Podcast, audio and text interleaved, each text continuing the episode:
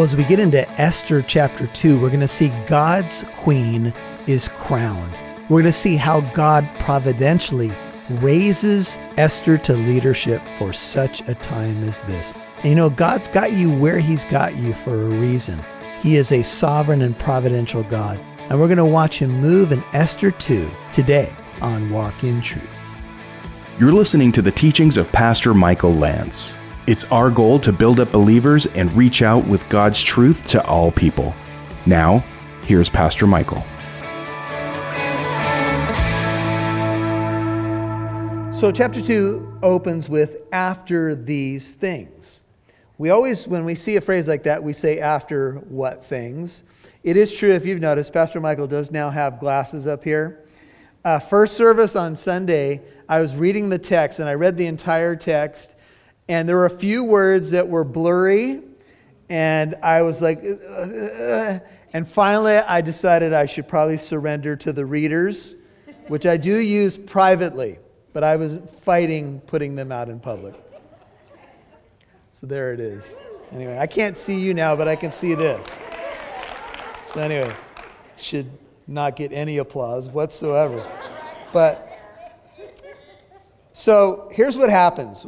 This is chapter 1, verse 20. When the king's edict, which he will make, is heard throughout all his kingdom, great as it is, then all women will give honor to their husbands, great and small. Remember, they were all concerned because Vashti had disrespected the king. This word pleased the king and the princes, and the king did as Memucan proposed. So he sent letters to all the king's provinces, to each province according to its script or language, to every people according to their language, that every man should be the master in his own house and the one who speaks in the language of his own people. A decree went out. The queen was deposed. The recommendation of the leadership was hey, if she gets away with this, then all women in every household will think that they can do this to their husbands too. And the irony was that basically what the king accomplished by sending a decree to all 127 provinces is that he embarrassed himself even further. And he made a federal case out of something that could have been handled in a different way. You can't write a decree to get respect from people. You earn respect.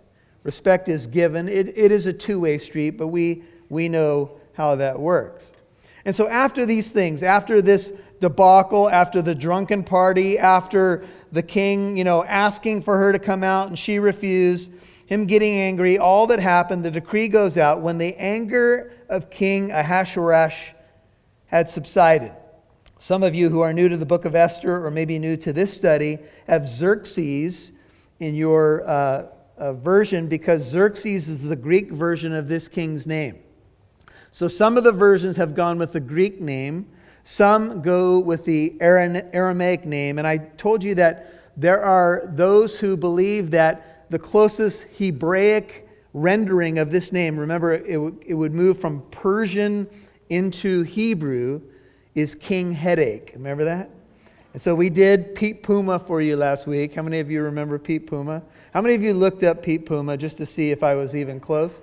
Praise the Lord. A few of you. Anyway, we won't go there.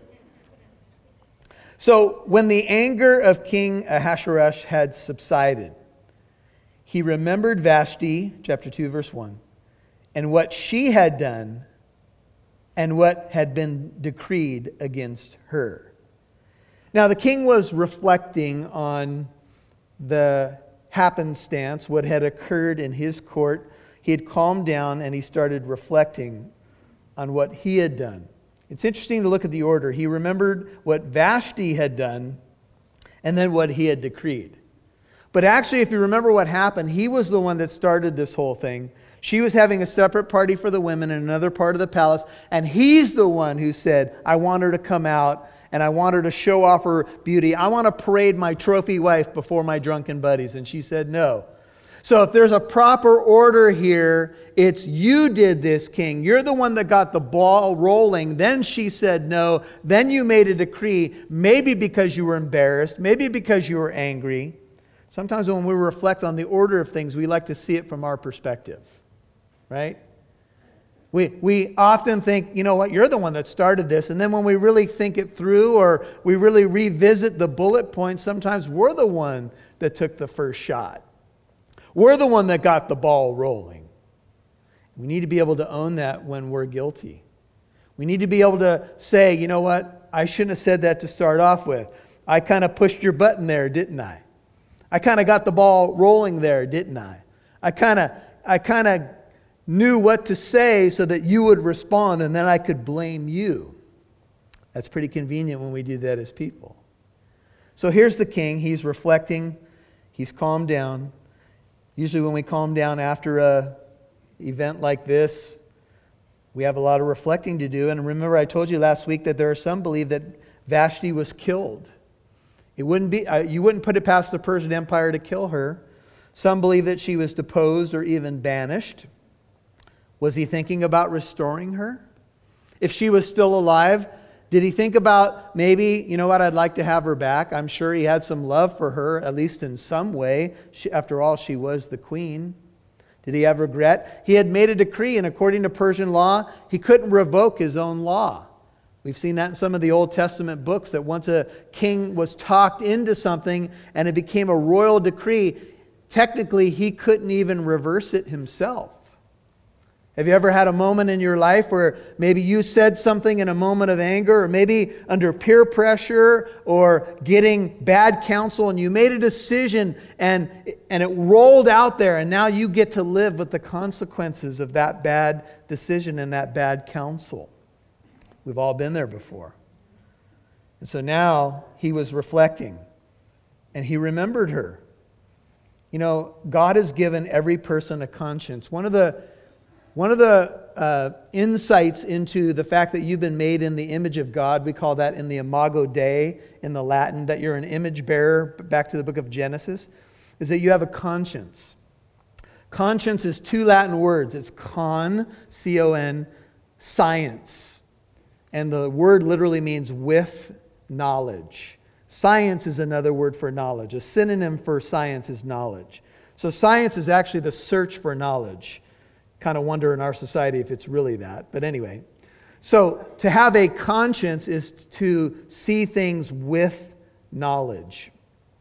And what is the knowledge about? What knowledge did God put in you since you're an image bearer? He put the ideas of right and wrong within your heart. In fact, Romans 2, you can look at verses 14 and 15 later, say that God has written his very law on our hearts, and our conscience bears witness to that law.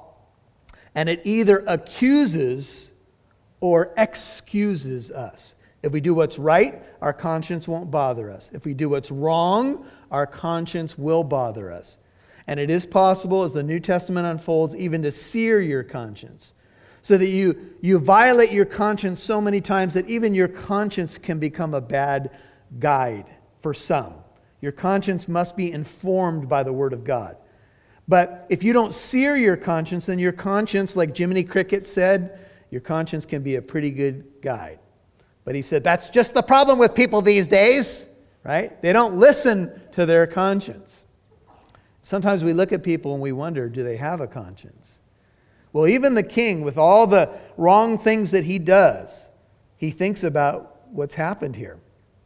From a chronological standpoint, for those of you who are interested in the dates, it was the third year of the king's reign, 483 BC, when Vashti refused to come and parade her beauty before him and his drunken friends.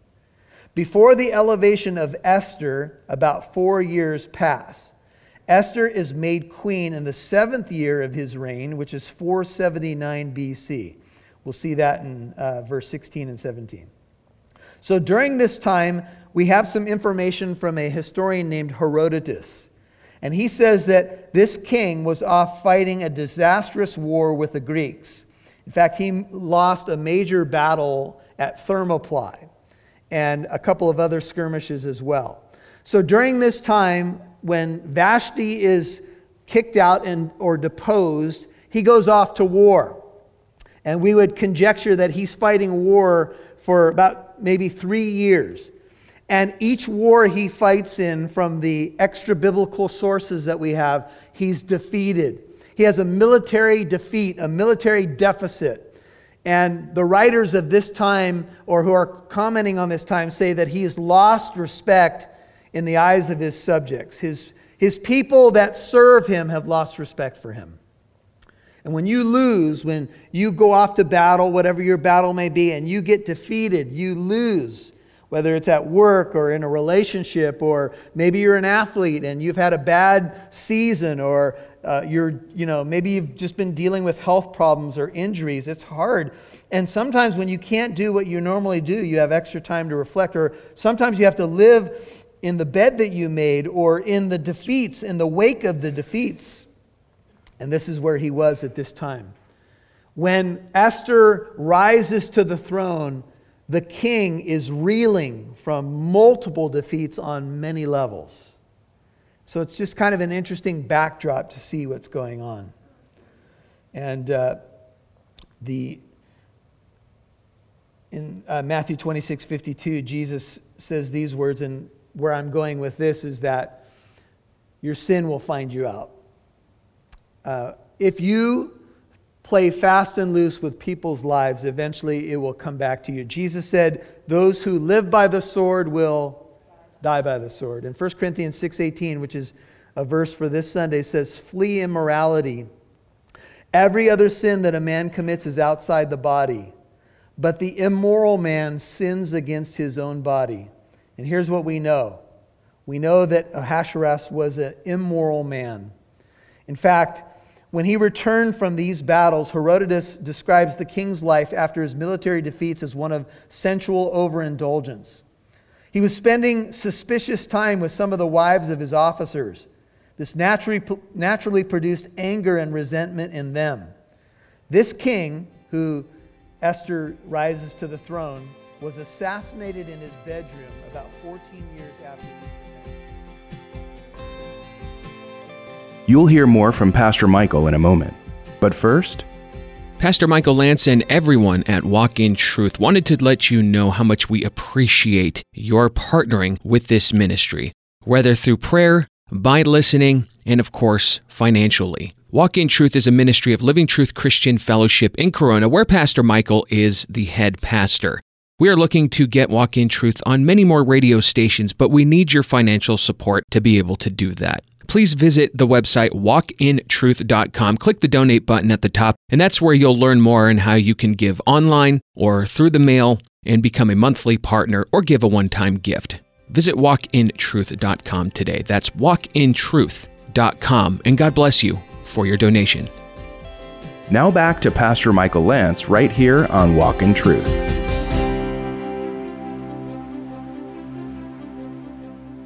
He was spending suspicious time with some of the wives of his officers. This naturally, naturally produced anger and resentment in them. This king, who Esther rises to the throne, was assassinated in his bedroom about 14 years after these events in 465 BC. And I just put in my notes your sin will always find you out. And a man who put so much emphasis on the bedroom and you're going to see how this unfolds in a moment. He was sexually overindulgent, to say the least. In fact, he probably is singularly responsible for ruining the lives of hundreds and hundreds of women. And we'll talk about how this worked in a moment. It came back to bite him. And a couple of his own subjects assassinated him in the very place where perhaps he, you know, tried to find pleasure and and escape or whatever it may be. And I don't have to tell you that that's where our society is right now. An overemphasis on sex, uh, a redefinition in many cases of it. Uh, what God created to be beautiful and right in its proper context has been muddied. And so, this is the world into which Esther is thrust. And it's not a pretty world. The world of Persia was an ugly place where the powerful got their way. You served at the decree of the empire, and if the empire said you jump, you say how high, or you died. These were exiles, these were captives in a foreign land. Persia was the most powerful uh, kingdom in the world at this time. Although Greece obviously was making its headway. And so, why is Esther here? Why is Mordecai here? One reason the disobedience of their ancestors. I shared the story that we were in Israel in the spring and we were on a rooftop overlooking Jerusalem and we were hearing the prayer calls from the, the Muslim uh, shrine. And when we were looking at the area of Israel and we were just kind of contemplating where they were as a nation, how much atheism and agnosticism exists, how many different you know, religious persuasions are there, and so forth. Uh, there was another sister in Christ and myself that kind of had the same feeling at the same time that this today's Jerusalem, if you go, you may be shocked to see how uh, multicultural and how much pluralism and religious pluralism is going on there. But it is a result of a people who would not believe God. And if you can kind of take that idea and place it in the book of Esther, Esther is in the Persian court because her ancestors wouldn't believe God. Now, a person like you or I, we are not responsible for God before God for our parents' sins. The book of Ezekiel makes that clear. We don't pay the price. We're not judged for their sins. But we can certainly swim in the consequences of their sins. And so, if they were rebellious toward God or didn't do things God's way, that reverberates out to us. How many of you have swam in those waters for a while? Maybe all of us to some degree or another because of disobedience and dysfunction and so forth. So, this was a crucial time for the king, and he had been humbled. And he was doing some deep thinking. He was thinking about what the queen had done what he had done to her, as I mentioned, apparently in that order, and I think he had a tinge of regret because he made the decision, in all likelihood, while he was drunk. He deposed the queen. He listened to these so called advisors while under the influence of alcohol. Now, I won't ask for a show of hands, but I would imagine that this room has some folks in it that made some pretty poor decisions under the influence of alcohol. And I would venture to say that maybe other substances as well. Because, you know, it just seems like that is the path for many, many people to indulge in those areas and then to reap the consequences of opening your life to be under the control of a substance like that. And so here's the king. And the king's attendants who served him said, Well, they saw the king, you could tell he was down. They said, Here's an idea let beautiful young virgins be sought for the king. Hey, king, you're down, man. We, we got to do something. Maybe they, they even sensed that he was thinking about the queen and the decision that he made. So, he's, so somebody said, Hey, let's go. We'll go get a bunch of young ladies from all over the kingdom and we'll bring them before the king. Now, at this point, it would have been really good if someone in the Persian court went to the king and said, Hey, king, you need to repent. You need to turn from your sin and make things right. The answer is not to go get another hundred concubines into your court because that's never going to satisfy. And that's the reason, the reason that you feel guilty right now is because of the decisions that you have made and the fact that you've lived the way that you've lived and you've abused people. If someone would have been in his ear, but that was risky. And it is risky to speak the truth to a person above you, especially a person who could kill you. right? It's hard for us to tell the truth to a friend who's going the wrong direction or a person who may be compromising, but maybe we see their compromise is not as bad as other people's compromises. So, for the sake of a friendship or political correctness or you name it, we don't tell them the truth. But Ephesians 4:15 says we are to speak the truth in love. See, do you really love someone if you won't tell them the truth? Or do you love yourself too much to do what's called the practice of non rockabotus? I don't want to rock at a boat. That's the Latin or the Italian. So you live your life in, with this non rockabotus mentality. Whatever I do, I know rock at a boat. So you never rock the boat, but people around you are rocked. because you, you don't speak the truth. Now, there's a way to speak the truth. We all need to speak the truth in humility and gentleness and respect because we know we could fall in a microsecond too. I don't go to somebody and you know get the biggest Bible I have and hey dummy, hit them over the head with it. Wake up and fix your hair while you're at it. You know that's not the proper approach. You're probably not going to get a lot of positive vibes from that. But if you pray, and if your intention is to save that person from further harm, if your intention is restoration of their life, I think in the end they'll appreciate it, even if in the moment it's not comfortable. In fact, in, in the book of Daniel, Daniel said to Nebuchadnezzar in Daniel 4:27, "Break away now from your sins by doing righteousness and from your iniquities by showing mercy to the poor, in case there may be a prolonging of your prosperity." O king, May my advice be pleasing to you. Listen to this break away from your sins. Daniel said that to Nebuchadnezzar, the most powerful man alive at that time. And you know, a year later, Nebuchadnezzar was humbled by God because he wouldn't listen. And he went out and he started eating grass like an animal. But a year before that, Daniel had warned him if you repent, you can spare yourself this stuff it would be nice if not everybody has to learn things the hard way. and so the advice that was being given to the king was that there needed to be a new queen and Vashti needed to go, and it was coming mainly from a man named Memucan. That's one of my favorite new names in all the Bible. Memucan, I just like saying it. What's up, Mamuk?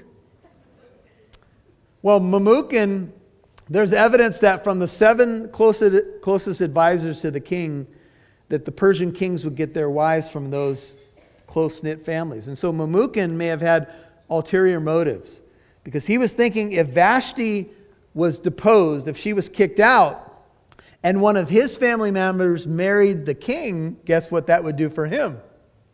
Do you know that when people give, your, give you advice, please listen? If they're not a person that is godly and has your best in mind. It is hard for people not to give you advice with a tinge of a selfish motive. So be careful who you get advice from. Because it's hard for people not to weave self into the advice that they even give to you. Have you ever noticed that? Have you ever heard yourself giving advice, walked away from it, and went, you know what? That was a lot about me. Hey, if you do this, I could personally benefit. We don't say that out loud. And so that's what was going on. If somebody tr- truly cares about you, they will give you what Proverbs 15:31 calls a life-giving reproof. He whose ear listens to a life-giving reproof will dwell among the wise, Proverbs 15:31. He who neglects discipline despises himself, but he who listens to reproof acquires understanding. The fear of the Lord is the instruction for wisdom and before honor comes humility. Proverbs 15:31 through 33. It would have been nice if someone in that court had sat down with the king and just said, Hey, king, I don't think that this is the right thing to do. I don't think that you need another relationship right now. I think maybe you need to focus on God. But there was nobody there. Or maybe there was somebody there who knew the living God but was afraid to say something.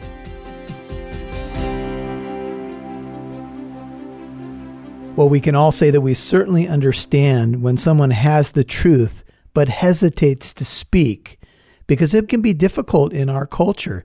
It can be difficult in your workplace. It can be difficult in your family. It's not always popular to speak the truth. But Jesus said, when people know the truth about me, it will set them free. And certainly the king needed someone to speak up and speak out. And we need to do the same. We need wisdom on what to say, how to say it, when to say it and even when to be quiet, as we've talked about in the past. But may God give us the boldness to speak the truth in love. Well, remember to check out our website. There you can listen to this entire teaching series on the book of Esther. You can share it with family and friends.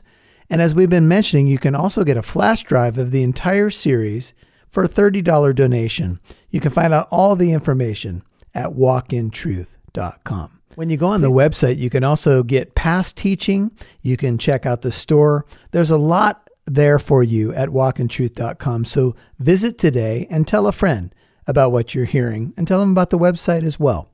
Well, remember, folks, we are a listener supported ministry, and we're at least we're trying to become one.